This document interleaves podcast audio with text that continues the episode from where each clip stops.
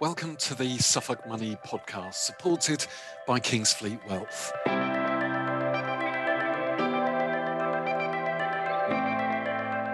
We all know that Suffolk is a wonderful place to live in or to visit, but it's also full of incredible companies, really wonderful charities, and very interesting people.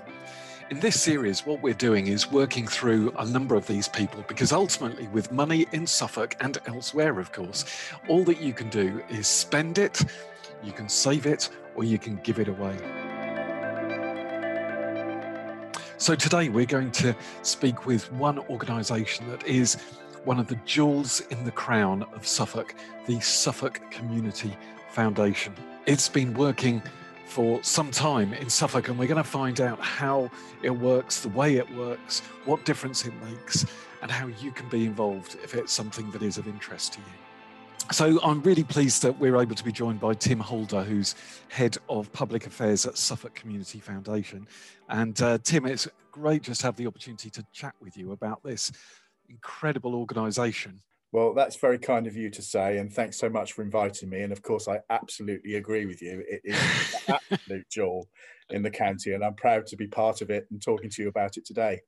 What's the background to community foundations as a whole, and and, and Suffolk in particular?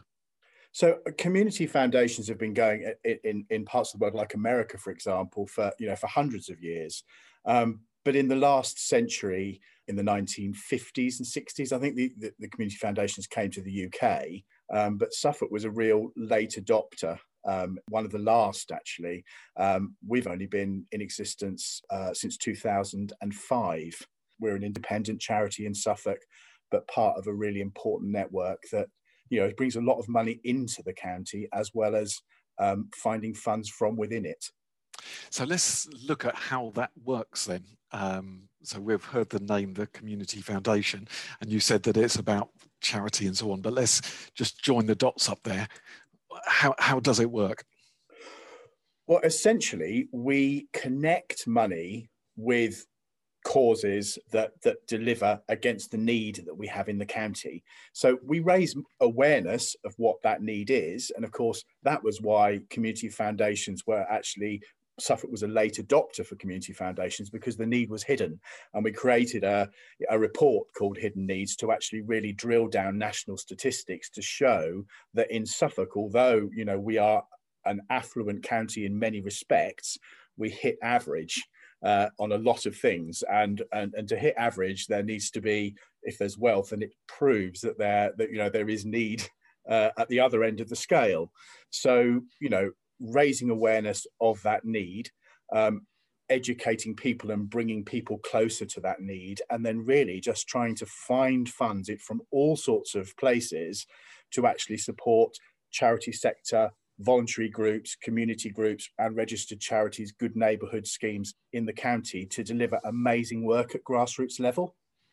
So there's essentially sort of two columns then. On the one column is community causes, charities working within the county, the need funds. And the other column is those who want to give, philanthropists, small givers, people of all shapes and sizes who fit into that category, but want to do something locally. Absolutely. And, you know, it, it's not just as simple as raising the money and then delivering via grants programs. It's it's very much about connecting those two elements together with strategy as well. You know not just putting money anywhere but actually looking at what the needs are in the county and focusing the money towards the organizations that are actually delivering against you know the hardest hit geographical areas or the largest types of need that we have in Suffolk so that's a, an important thing that we really do need to come back to, which is the, you know what are the needs in Suffolk? Because I guess you know when we look at pictures of Southwold Beach and and, and Aldeburgh and and the heaths of West Suffolk, we might say to ourselves, "Oh, there aren't many needs in Suffolk." So it's quite important that we do come back to that because that's a really important point. But how did you get involved in that? Well, in, interestingly, I, I I'm a Suffolk boy, born and bred, and, and so proud to be so. Um, I had a career in the media. I sort of cut my teeth at the East Anglian Daily Times, moved to London and worked in the national press at the at Times newspapers. And then I worked in, in communications. while I was working in communications, I actually had a number of clients from the voluntary sector that I was doing, you know, advertising and marketing for, and that was people like uh, the Historic Palaces, NSPCC, Oxfam, uh, the Prince's Trust, a number of organizations. And when I was working with them, creating communication and marketing and building relationships with their teams, I very much felt um, that they were getting something out of their job that I wasn't getting out of mine. And I was almost kidding myself that by working with them, I was somehow or wanting really to be part to be part of their team. And I thought one day, one day, when I've, you know, done what I need to do commercially, I will step into the voluntary sector and and and and give them God help them, everything that I have learnt, and you know that kind of um, vision, if you know what I mean. Um, but then when I did that, I, I was invited to become part of a, an international development organization. It was actually a client, a client of mine from advertising who had a consultancy, and I rebranded her consultancy. Uh, and she said, "Oh, I wonder if you'd be interested. We have a charity called the Hunger Project. It's an international organization working in 22 countries. Uh, we need a country director for the UK and really it's a communication relationship building role uh, you could learn about international development blah, blah, blah. so I, I, I took it and the most interesting thing about that particular charity which really engaged with me was that they were very much opposed to the throwing grain out of a plane model to actually feed the starving in sub-Saharan Africa and, and, and, the, and the kind of places that we had all seen in the 1980s, particularly with Ethiopia and Live Aid. Um, what they actually did was they were a, a really uh, uh, a, an entrepreneurial organization and an, an education organization that gave people worked in partnership with countries, indigenous people working with indigenous people, to give them the skills that they needed to end their own hunger. So it was very much grassroots uh, community mobilization for people that were literally suffering chronic persistent hunger, not necessarily starvation, but ongoing deprivation that weakened their potential for the future. And as soon as I realized and came close to the people that we were working with, I saw how much community potential people had and that they weren't hopeless and helpless. They were incredibly sparky, strong, determined, loving people that if you could give them a bit of help, it would make a difference. When I came back to Suffolk, I, I, I wanted to come home. And somebody uh, phoned me who I'd been working with at the East Anglian Daily Times and said, there's this fantastic organization called Suffolk Community Foundation. I know you've come back to Suffolk, but I think, you know, maybe you'll be going to work in London, will you, just commuting? And I went, no, no, no. The idea is I'm back and I want to do something for Suffolk. And uh, I met Stephen Singleton, our wonderful founding chief executive.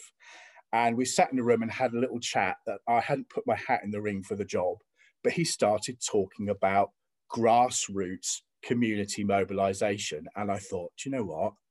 I'm home. I am really home because I completely understand, you know, how important it is to give people that are in need the support they need to be sustainable on their own behalf. Pride, uh, contribution to their own future, control of their own future, fair access to services. It just felt so right, and and and that was seven years ago. And you haven't looked back. That, well, I don't know where just the, as passionate I don't know the time has gone. To be honest, I really don't know where the time has gone. Yeah, uh, but yeah, there's so, a definite synergy there. So that story really is all about people having the dignity to have choices and and having some control back to them, rather than them being deemed uh, to sort of not but to just be worthy of of a gift um, a handout. A handout. Let, you know, let's be let's be honest. A, a charity handout mm. that is is is is disempowering. Really, you know, uh, you always want to have something that involves the person's own development and their choices. So important. Mm. So that that's facilitated through the foundation at the moment. That's yeah. the principles that you adopt. Yes, um, I, I, mean, we know that by supporting the I think it's about 5,000 local charities and community groups and good neighbourhood schemes. I say good neighbourhood schemes because they've really come to the fore in the last 12 months, particularly as Suffolk's been responding to the pandemic, which I'm sure we'll talk about in a while. But it is really about supporting that plethora of wonderful, sparky people. You know, 50% of those charities exist on less than £10,000 a year.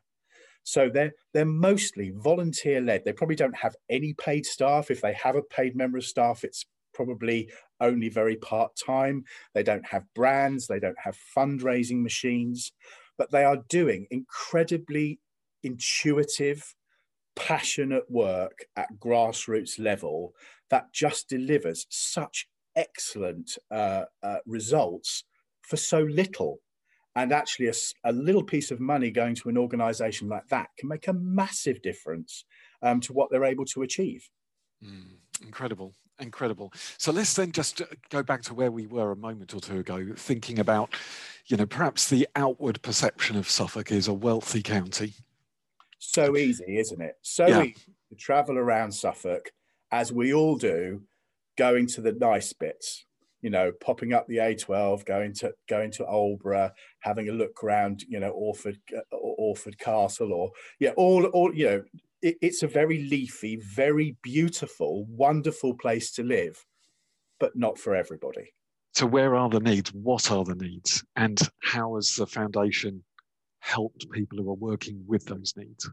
I think it's really important to explain that if you look at what the county has been through in the last year, you'll know that money can't actually solve every problem that presents itself. So I think it's important to, to, to, to talk about the breadth of need and just understand that it's not all to do with economic deprivation. Having said that, about one in seven of the population uh, do live in economic deprivation. It, it is really scary that about 13% of the children in our county are deprived you know, it, it, it's terrible. Um, and quite, just just to hold you to that, because that's an issue that perhaps people will say, well, where's the evidence? But quite crucially, you do have that evidence.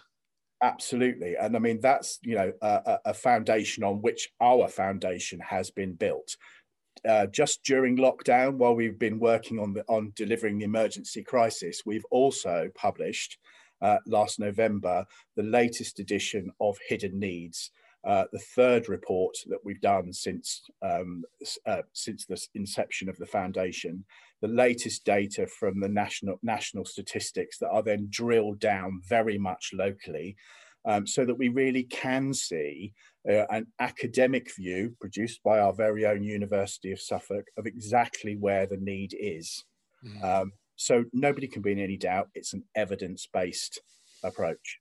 And when what we what we saying within that um, in the sense of what does that really mean and feel like and look like where there's an economic deprivation issue? Well, for Suffolk, you know, we are we're a rural county predominantly. There are pockets of denser urban need in places like Ipswich, Lowestoft, Haverhill, Stowmarket, bits and pieces in Sudbury, Felixstowe, the, sort of need that perhaps you see a little bit more. It's a little bit more obvious if you if you live, but then there is also uh, a much a, a much more hidden need across the rural communities. And the way that I picture it and talk to people about is, you know, when you drive through that wonderful, beautiful village with all of the fantastic, you know, Tudor buildings and trees, and it's lush and it's beautiful if you step three or four streets back or just go to the perimeters of those villages, there are pockets of rural poverty that are quite astonishing. And you just don't see them. And, and I don't think it's just that people don't choose to see them, it, they are hidden. Um, but when you bring all of those um, numbers together, you know, across the county, um, and you put into perspective the fact that that rural poverty is actually even more extreme because it, it, it's exacerbated by you know difficulties for access to services, access to education. It's a more expensive place to live because it, because of, of, of public transport. Um, you know, it, it, it, it, it's a it's a real challenge for us, and uh, little pockets of people, you know, trying to connect that up to to support services is, is, a, real challenge. But mm. you know, Suffolk's really good at it, actually. Yeah, well, we'll maybe just look at some of the solutions that you've put together, or the, how you help people who provide solutions. Um, so we've talked there about some of those hidden needs and the economic aspects, but there are other needs too, aren't there, across the county that perhaps are just a little bit more obvious, but they still need someone to solve them, don't they, or to they address do. them? They they do, and and I think often when you're you know talking to an audience that perhaps, especially before the pandemic you were talking to an audience about need, sometimes it feels really quite distant. And, and, and it's the people that have had some experience of, of, of challenge in their life that perhaps understand, understand it more easily. And that might be to do with health issues, cancer, bereavement, uh, loss of employment, mental health issues, uh, you know, disabilities of some kind. Um, but now I think, I mean, hopefully when this podcast goes out, you'll will be speaking to people that have all had some kind of experience of what it is to be deprived of something. And I think you know, the big issue here has been companionship, isolation, and loneliness. Uh, perhaps children being homeschooled, the pressure of family, all the things that have been going on during closed doors during the uh, pandemic. Perhaps people now can can feel a little bit more connected to what it might be like for somebody who's been experiencing that kind of deprivation and worse forever, not just for the last year. Yeah, absolutely. We spoke with um, Anne Osborne at Rural Coffee Caravan a few weeks Wonderful back. Anne. She is amazing. One of those well, bright, sparky people that I'm talking about. Yeah, very amazing much so. And, and, and, it very much opened my eyes to this idea of people living in a, you know, in, in perhaps in an affluent area, in a nice village, but that sheer sense of being alone. Yes. Of, uh, of not having access to services and not having people to talk to. That's right. And just just by coincidence, um, in November, um, I went out on the road just during during the pandemic to talk to a lot of the organisations because we wanted to let supporters of the foundation have some experience of where the leaders in the county were at that point. And I went to a, a rural village with Anne and met some of the older people from that community um, and you know, it was so clear. I mean, it always is because you know, if you if you lose mobility or confidence and you're in your own four walls, you can be very isolated even in normal times. Mm. But those people were coming out and uh, you know with ner- nervousness. There were no vaccines back then, you know, and and everybody was socially distanced and outside in the cold. But even so, sitting together at a social distance, they were able to say hello and we're so pleased to see and, and so appreciative of the Rural Coffee Caravan, I have yeah. to say. Yeah, yeah. And I think that's maybe one of the positives of this last 12 months is an enhanced sense of community and people within roads talking with each other that perhaps people whose names you didn't even know and you may have lived there for quite a long time and now you're not only knowing who they are, but understanding if they have a need, if they want some support, and not feeling you're pushing into their privacy and infringing on their own personal lives. I, I, th- I think, despite the challenge and the terrible time that many people have had over the last 12 months, I would say our society uh, and our, our sense of community is stronger than I've ever known it to be in my lifetime. Mm. I've really seen. I live in a in a in a very rural village, and I saw that community really step up. You know, people were going out getting prescriptions. You know, really looking after the older people, doing people shopping, just you know, guard, all sorts of things to try and support people that were uh, and and you know that that that sense of care. I mean, it gives so much back to the people who are actually offering it you know it gives so much joy to to to to, get involved in helping people but but it's something we've got we've absolutely got to keep alive and keep the fan you know we've learned something now about a sense of where we belong and and our community and we need to we really do need to hang on to that. It's such an important lesson that i think everybody has learned firsthand really.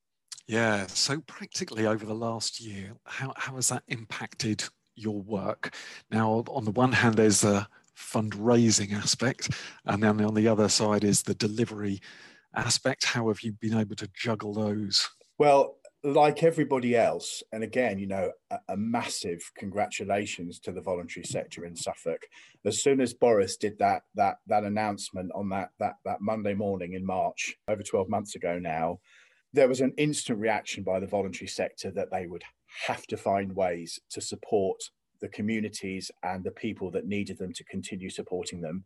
You know, volunteers, many of them were older they had disappeared. They'd, they were they were they were in isolation themselves. Everybody over the age of seventy. That drastically reduced the workforce and resources of charities overnight.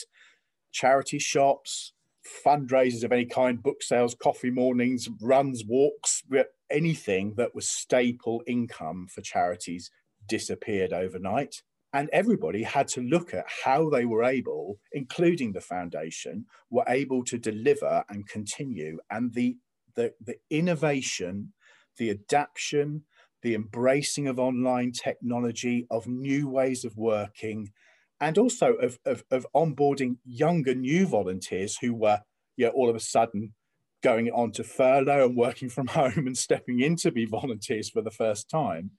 Um, all of that was going on whilst at the same time the foundation had had to separate its workforce. We've been working from home all of us. Um, you know, there's I think 16 of us, mostly part time, working from home. But we had the technology to be able to continue working remotely, and we literally overnight cr- created a, a, a, an emergency fund, the Coronavirus Community Fund, partnered with the East Anglian Daily Times, the media, uh, the council, health, private sector, business, and our donors and the general public to say there is this big hole that is immediately apparent in the county's finances for charity. We've got to fill it. And we've spent the last year listening to charities, our grants team, trying to understand where they are, how much service they can deliver, what sort of support they need, how they're keeping their core costs going in the middle. If they can't deliver services in the same way that they did, or even indeed at all, how we can keep them in place because as we come out of lockdown, their services are going to be more important than they've ever been. Um, and, and, literally, we, we, we've been at the heart of that, working in partnership with everybody to try and make the biggest contribution that we can. And and I'm delighted to say that, you know, in addition to other grant making activity and other fundraising that's gone on, just the core emergency fund has raised over £3 million. We've supported over 560 charities just specifically from that fund. And the estimate is that we have made over 300,000 individual offers of help via the charities that we've supported during the period of lockdown. And that is whilst at the same time continuing with a lot of the other funding and grant making that our teams do you know do as as a matter of course. But yeah it's been a real hashtag team suffolk effort. And everybody you know got it. Everybody contributed to the center everybody is talking to each other like never before, partnering with each other like never before. And of course, now we're starting to slowly, hopefully, fingers crossed, come out of the lockdown. We actually find ourselves at the bottom of a mountain that we now need to climb to re- rebuild people's lives to be, well, I hope, even better than they've ever been and it's so important that that momentum continues and that we don't take our foot off the gas really. Yeah that's a huge issue isn't it? We'll, we'll maybe just come back onto that. I'm just uh, mm. just looking at um, going back over this last year then have there been any that have fallen by the wayside in the sense of are there charities you haven't been able to get in and support? Have they had other issues and so on I, I, think you know, our, our, partners, Community Action Suffolk, um, did a survey right at the beginning of lockdown. um, that put out very scary feedback from the from the voluntary sector, saying that perhaps 60% of them might be gone within six to 12 months if finances couldn't be found to support them. Uh, I mean, the dreadful thing in the early days of lockdown that we lost, which was such an important service for Suffolk, was was Age UK Suffolk. Um, they had had financial problems that weren't entirely related to the pandemic for a long time, but of course they were the main service for elderly people in Suffolk, the main place to go, the go-to hub for old, older people, and of course with 70 plus age group isolating their befriending scheme, their telephone befriending, it all just went overnight. So that was really quite a terrifying start. And I think I certainly felt when that news came out, um, I, I, thought, oh crumbs, I I don't know what's going to happen if this starts becoming a domino effect of, of, of voluntary sector organisations collapsing. What, where on earth are we going to be? But I have to say that actually through the support, and not just from, from the Foundation the Emergency Fund, but I'm sure from their, their individual supporters, they have found a way to keep going. I don't think we're going to be entirely sure what the impact is going to be. You know, there's still furloughing, there's still need that's that's hidden. There are still organisations that are are mothballed to an extent. I don't think we know entirely um, what the long term impact is going to be. And of course, with the economy being in the state that we don't quite know what that's going to be. Um, we don't know how long these organisations might be able to survive if the charitable pound is is vastly reduced and they have to compete much more for it. So mm. you know, there's there's there's a there's a lot to consider in how how the, the the health of the voluntary sector can continue, even if it's still there now. So the interesting thing with the Age UK Suffolk um, story, which you refer to there, is we'll we'll all have heard of Age UK, and we'll know that the, the central Age UK continues to operate. That's still up and running. But is there a lesson that we can all learn there about local services and giving and people within Suffolk supporting Suffolk services and the Suffolk voluntary sector? Yeah, there, there, there was, there was a, a, statistic, and it's not the, the newest statistic, it was about 2015, 2016, something like that, from the NCVO um, organization that conducted a national survey about, about giving, and it showed that over 80% of charitable giving went to the top 2% of the very largest national charities.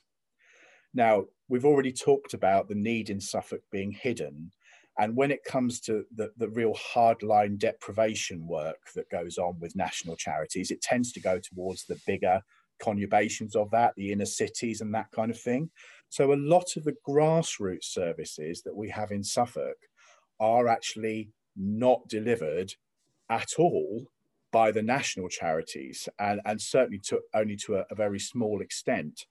Um, so there is an issue there that we give, but we don't if and all giving is good, all giving is fantastic. And I, I'm absolutely not saying don't give to anything. I think it, it's an amazing thing to do. But if your heart says, I want to make a difference locally, it is more difficult to be able to make an informed choice on that on that level. And organizations like Age UK, uh, the organization that's gone is Age UK Suffolk. That is an independent, was an independent charity, part of the network of Age UK. But if you give money to Age UK, it goes to Age UK. You don't get it, or uh, if unless you give it to Age UK Suffolk, it doesn't make a difference. And you know, there are a lot of other organizations, the Citizens Advice Bureau, the Samaritans, lots of organizations that people have a, a, a fairly good recognition, brand recognition of, but that perhaps don't realize that if they don't give to their local organization, maybe none of what they give nationally might make it way through. And if it, if, if, it, if, if some does, it'll be a much reduced percentage. Mm. But of course, services are being delivered in the main by organizations that are not even part of that network. And in the days of, of, freedom, when I was able to go out and talk to groups, which I love to do, by the way, if anybody is listening and would like me to come, you're available for all I'm potential presentations. I, absolutely am. um, but for the things that I asked people, um, is to name me 10 local charities. And I said that, and then not because I'm against them at all, but I said, but you can't name a hospice and you can't name the air ambulance. Now name me 10. And of all of the conversations that I've given um, uh, uh, to, to people, I have never yet had somebody able to name 10 truly local charities. Mm. So hmm. that shows you how what a back foot those organizations are on when they're competing for the charitable pound. You know, they don't have a brand, they're not spending huge amounts on marketing, they don't have big fundraising teams. They are volunteers who just need a little bit to achieve a lot. And that ripples through into so many aspects of life. I'm just thinking things like if people are updating their will and they want to give to a, a, charity, it's crucially important that whoever is writing and preparing that will for them, that they put the local charity in if that's who they really want to support and help.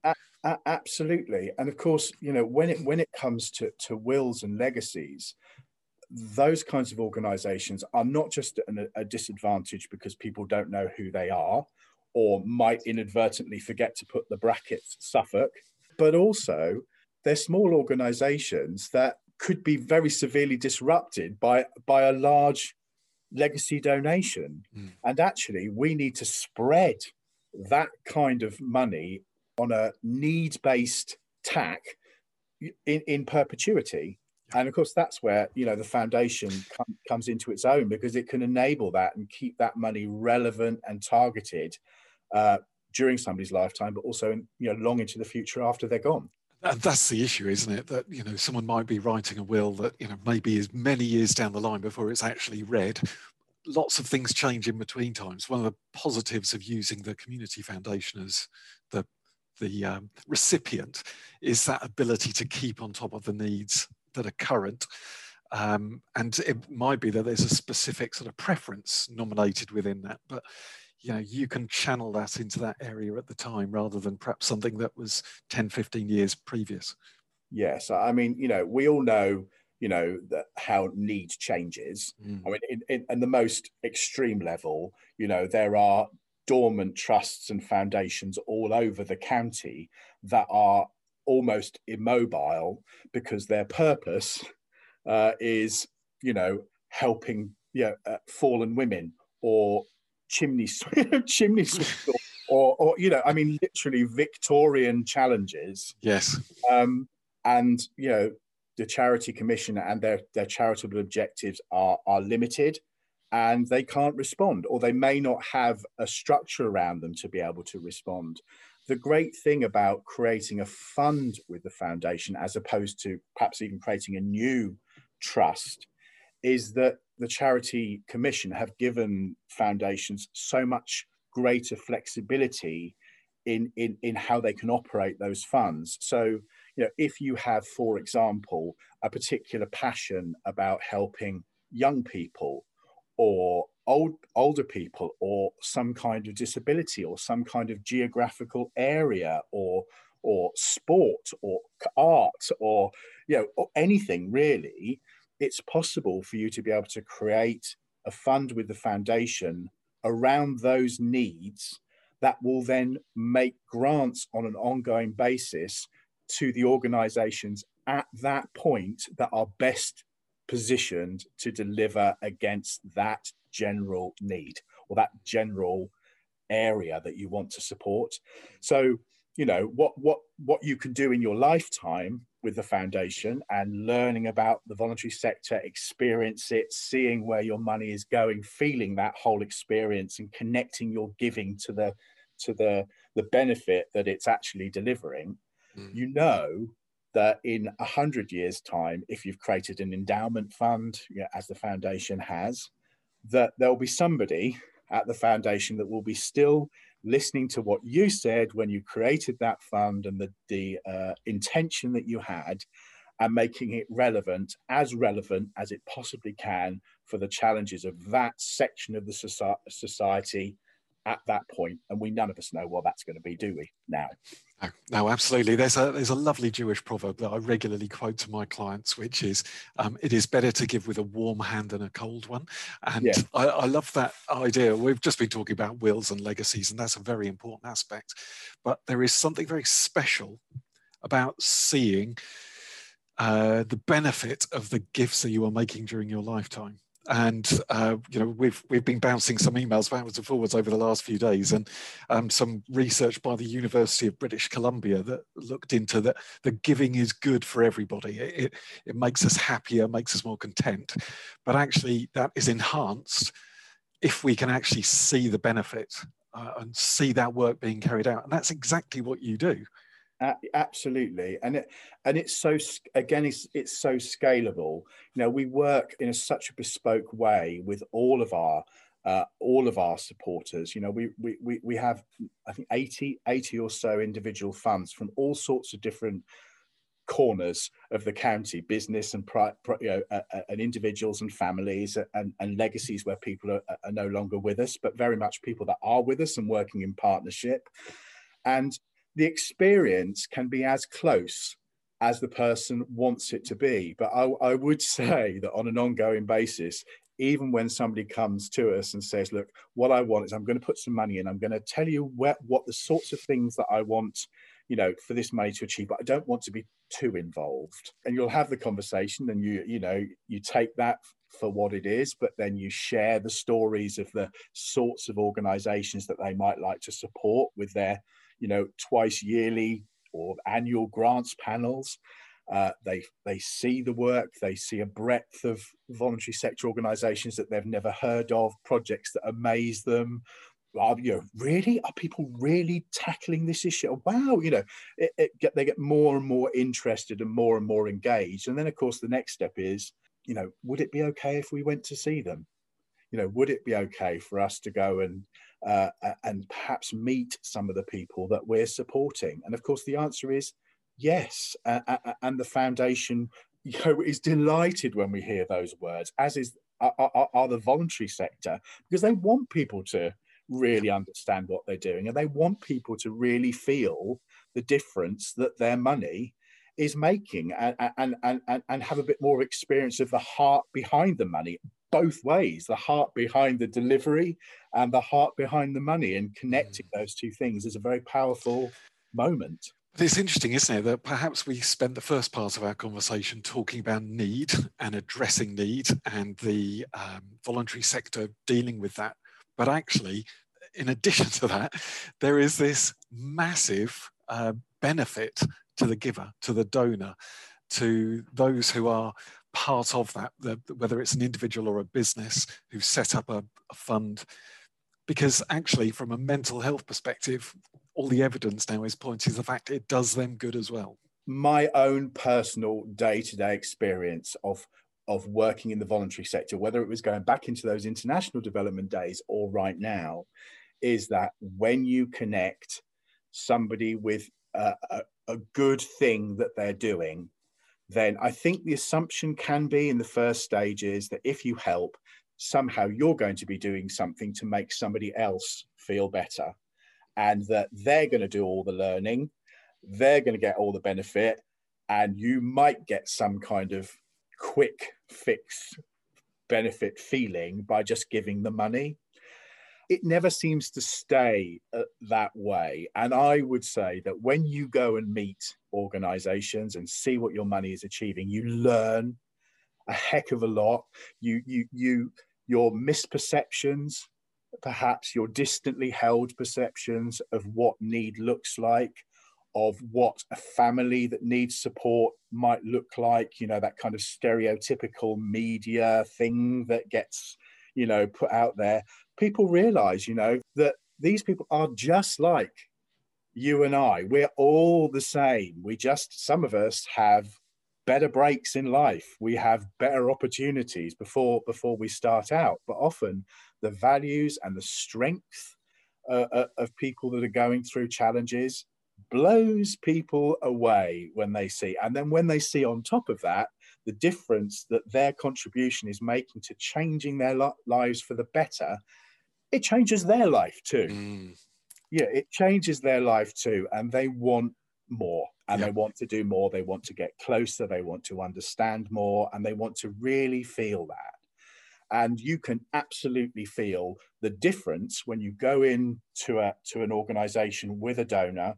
When you walk in, it's all a bit nervous, a bit quiet, maybe a little bit tense before you go in. When you come out, you're almost skipping back to the car because of all the good things that you've experienced and seen. Yeah, there'll be challenging, there'll be shock, and there may be upset and all sorts of things that you're processing when you hear difficult things. But the contribution that you're making, that positive contribution to rebuilding a future, somebody's future, or improving the outcomes for a family's children, the next generation, is just amazing. It is Mm. absolutely amazing and, and a privilege to facilitate and be a part of as well. So I think that's a really interesting situation that over this last year, you've really been supported remarkably well by donors because you've made those needs known. And many people have been aware that we haven't been able to support our best friend running the London Marathon or um, someone abseiling down a tower block. Uh, those haven't been an option. So people have put their hands in their physical pockets, but more than likely made payments from their bank accounts, um, supported things remarkably well. But it sounds to me as though there is still scope for individuals, for businesses, for families to, to have conversations with you to say, the last year has stimulated our interest in this area, whether it is loneliness, whether it is mental health, whatever those issues may be. Absolutely. And we would just encourage, you know, I've spent quite a, a, lot of time working you know you get a phone call from a from a professional advisor like yourself or a lawyer um, perhaps involved in a legacy where unfortunately you know that the, the bereavement has already happened and you're presented with a kind of a, a sometimes family but often not um, picture of what that person was what the desires might be what they might be hoping to achieve. And we follow that. Absolutely you know we we do everything we can to make absolutely sure that we get it right. But so so much better to meet the person who is intending to do that face to face while they're still with us get involved with the foundation in some way start understanding what's going on it's very private it's very confidential you know it, it, but but it's so it's so good to, to actually have that that that contact and that relationship. I'll give you an example of a, a very moving situation that's just happened very recently for us. Um, I had a very personal um, phone call from from from a solicitor in Ipswich, saying that um, would I go down to their offices to have a meeting uh, with somebody. Um, it was very confidential, but they thought they ought to let me know that I knew the person personally which happens in Suffolk a lot, as you can imagine. But that hadn't happened to me before. And I went down uh, to, to, to that office and I was presented with a person that I had known since I was three years old. I can't say any more detail about that person because it's confidential.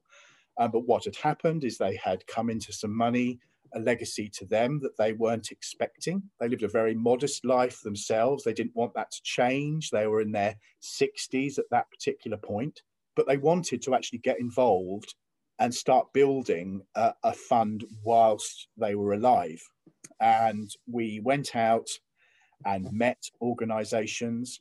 We built an endowment fund initially with about £100,000, which is a, a, lot of money, I know, but it was, you know, there was a, a, quite a chunk of money had come in and it was tax advantages and all sorts of things to be considered. And £100,000 went into the pot. We started working together. We started making grants. The person in concern started coming out confidentially without anyone knowing who they were with me to meet organizations. They brought in a friend because uh, they were single and they didn't want to do have the experience on their own. They wanted to share it. And we worked together for four years nearly in that way. And then on the first day of lockdown, that person was the first person to put money into the coronavirus emergency fund, £7,000 in on the morning. And the connection was so close and the, the, the understanding was so close that it was just it was no brainer really that that was going to be the first person in a way. But very sadly when we got to november that person within a month went from being not very well to losing their life to cancer. And the funeral uh, for that person happened in february uh, it was a very emotional thing to be part of but her friend, uh, people involved with her, us as a foundation, the relationship that we had built.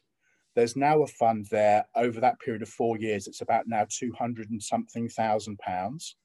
And we're going to continue with first-hand experience of that person's work. We're going to be able to continue honoring what they wanted to achieve. And, you know, that's a, a, a just a wonderful yeah.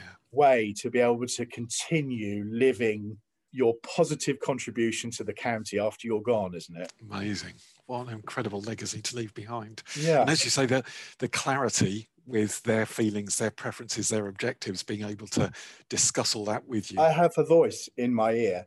I know exactly, you know, very vocal at grants panels, knew exactly what they liked, what they didn't like, what they wanted to see, you know, the things that excited them. It's there you know it's there it's documented we have it all. So if i wasn't there someone else could pick it up.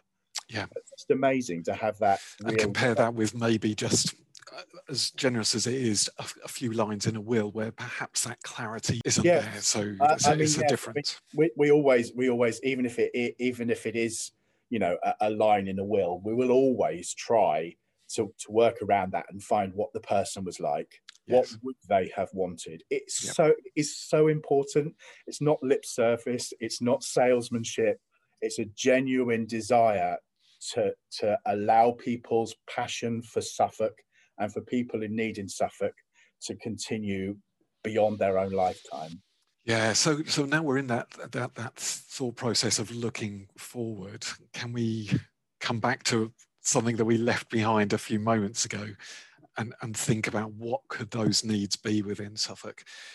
What, what are the concerns that you have within the foundation? What are the issues that you think we're going to need to be prepared well, I mean, there, there, there, there are ongoing issues um, that will have been exacerbated by the last 12 months.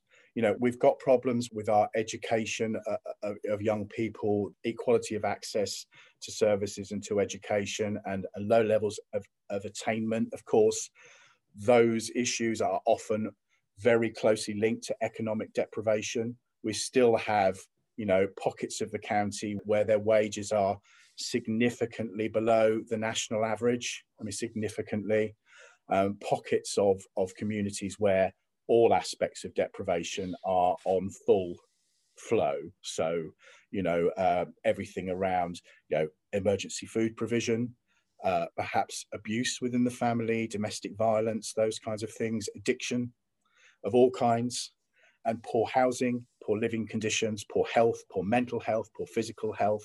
That exists in pockets uh, across the county from a deprivation perspective, but then domestic abuse and addiction and many of those things and people's mental health the last year will have affected those things for many other people that are not experiencing economic deprivation, they've been experiencing deprivation of access to normality um, that may have exacerbated existing challenges that they had or created whole new challenges. Um, so, I mean, every single need you can imagine really is present in our county to some degree. Uh, we have a, a, an aging population, so the work that you know, mentioned Anne Osborne and the Rural Cafe Caravan, the work with older people, supporting people to stay well for longer, to stay active, uh, physically and mentally active uh, for a lot longer, so they can live much healthier later lives. There's a lot of organisations that are working to do that, mm-hmm. helping people with their physical and mental fitness, uh, recovering from all the the illnesses that uh, everybody experiences around the country. You know, there's an awful lot of organisations that are supporting, in fact, more likely to be a local organisation stepping up and supporting somebody who's experiencing abuse or uh, perhaps has had a cancer diagnosis. You know, it's local organisations that are there for those people. And uh, yeah, we, we have a great deal of need and, and an increasing level of need now. So having people, more people stepping up to help is, is absolutely crucial. So that's the challenge that you know that there will be needs that perhaps are ones we're not even aware of, which are going to come to the fore. There are some that we are aware. So we've got the, the known knowns and the unknown unknowns and all of those sorts of things, haven't we? What I'm really reassured about in talking to you is we have people on the ground who give their time and voluntary organisations that give their that have a purpose to address lots of those needs, and even more incredibly we've got lots of people within Suffolk or businesses who are saying, actually, we really want to try and address those and we want to support the volunteers and the charities and the community organisations that are, yes. that are the feet on the ground. Yes.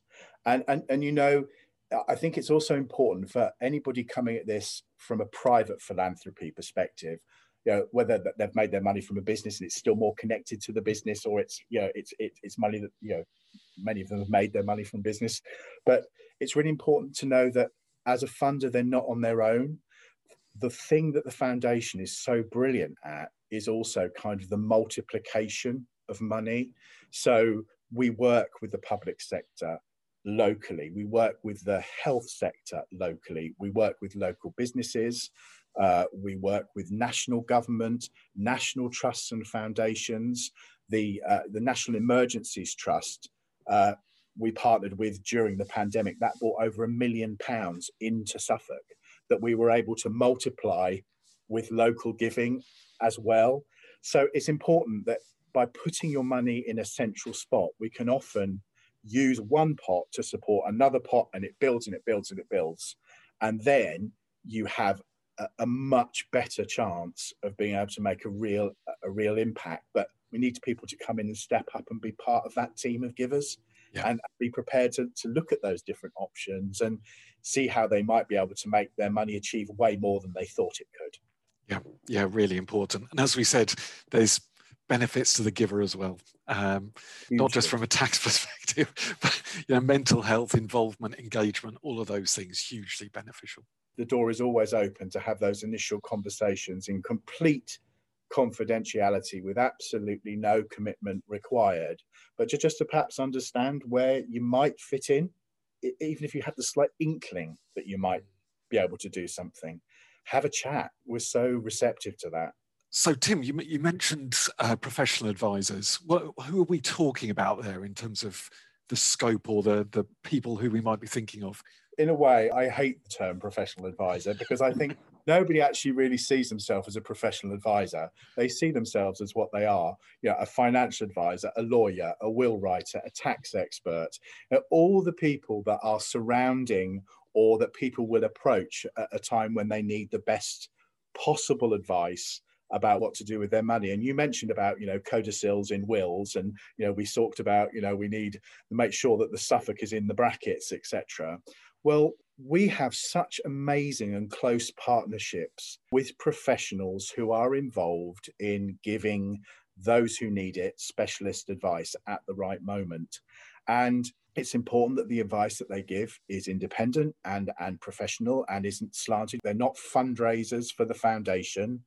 And we would encourage, you know, ongoing relationships with people that are in that position if they have in themselves philanthropic DNA, yes, um, they are able to to play their part in making sure that money goes to the right causes. But you know, if you're working with somebody and you know that they love Suffolk and they can't even perhaps break it down more than they really just want to leave a legacy for Suffolk, it's like, well, what do you do with that piece of information when it's told to you in a meeting? Mm. Well, if we can build a trusted partnership with that professional advisor, that tax mm. specialist, mm. that lawyer, that will writer, that says, look, you can trust us to, to come into a meeting with that client and give some advice you know give them the sort of conversation that we've had today to sort of start sowing the seeds of what might be possible you know you don't have to go from point one to the end point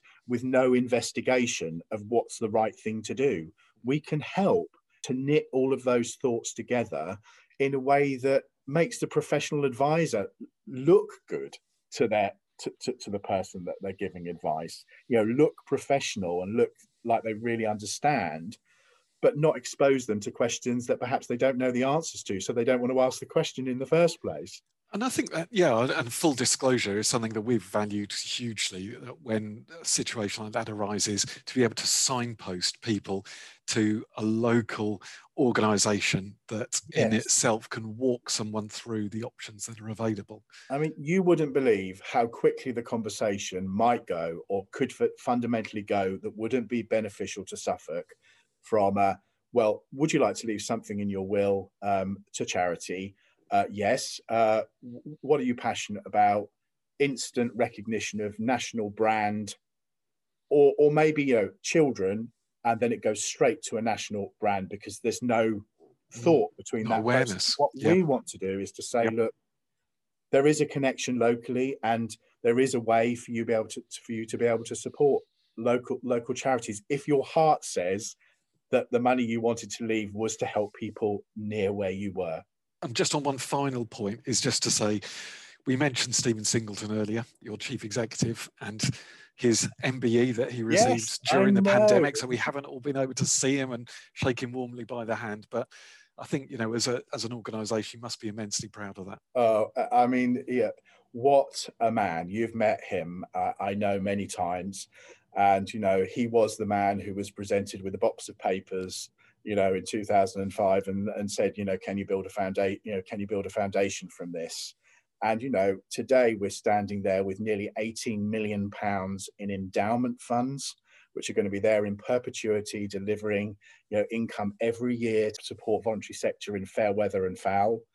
Um, but look at the team and look at the, the, the relationships that have been built. And you know, I think for, for everybody at the foundation, this last 12 months, we have felt know, we're always thinking about the voluntary sector and how they feel and what they need to achieve. But I think we've all felt tremendously proud to be part of Stephen's team and to be really delivering a structure that I'm not sure what would have happened if we hadn't been doing what we were doing to connect that money with the causes that needed it at that moment, not in six months' time, next week, within 10 days, or else type situations. And it, has been a very vital time and a very, in a way, em- empowering and rewarding time to be a member of the foundation team. And we just want pe- more people to know about that and, and come closer to us and help us, you know, help us to help other people. Well, you do an amazing work. And um, so I think for anyone who's just taken a little bit of time to understand what you do, I do think you join up the dots remarkably well, you know, putting donors in touch with uh, voluntary organisations who deliver um, all within the county is just wonderful. So yeah, thank you for all that you and your team do. Well, thank you, Colin, and thank you for for doing these podcasts and giving other people like me the opportunity to tell their story. Telling the story and letting people know what happens is such an important thing. And you did that, Colin. Thank you. Well, that was a real pleasure to be able to speak with Tim. Uh, trying to condense Tim's uh, message into the time that we had available is quite tricky because I could be listening to him for hours talking about uh, the needs that are being addressed by the voluntary sector within Suffolk, but also how uh, entrepreneurs, philanthropists, business leaders, businesses, and individuals and families are all stepping up and giving and uh, putting together uh, funds which are administered by the Community Foundation to address those needs. They would be only too pleased for you to get in touch if you wanted to, and I'm sure that um, you will find them on their website, which is suffolkcf.org.uk. So www.suffolkcf.org.uk. So for now, I want to say goodbye. Thank you for listening to this episode of the Suffolk Money Podcast. Again, do get in touch uh, using our Facebook page or by emailing me, which is colin at suffolkmoney.co.uk, um, or uh, follow us on, on Twitter and so on. And also give us some feedback too on your podcast uh, facility of choice uh, and uh, let us know how you're receiving this. Thanks ever so much for listening.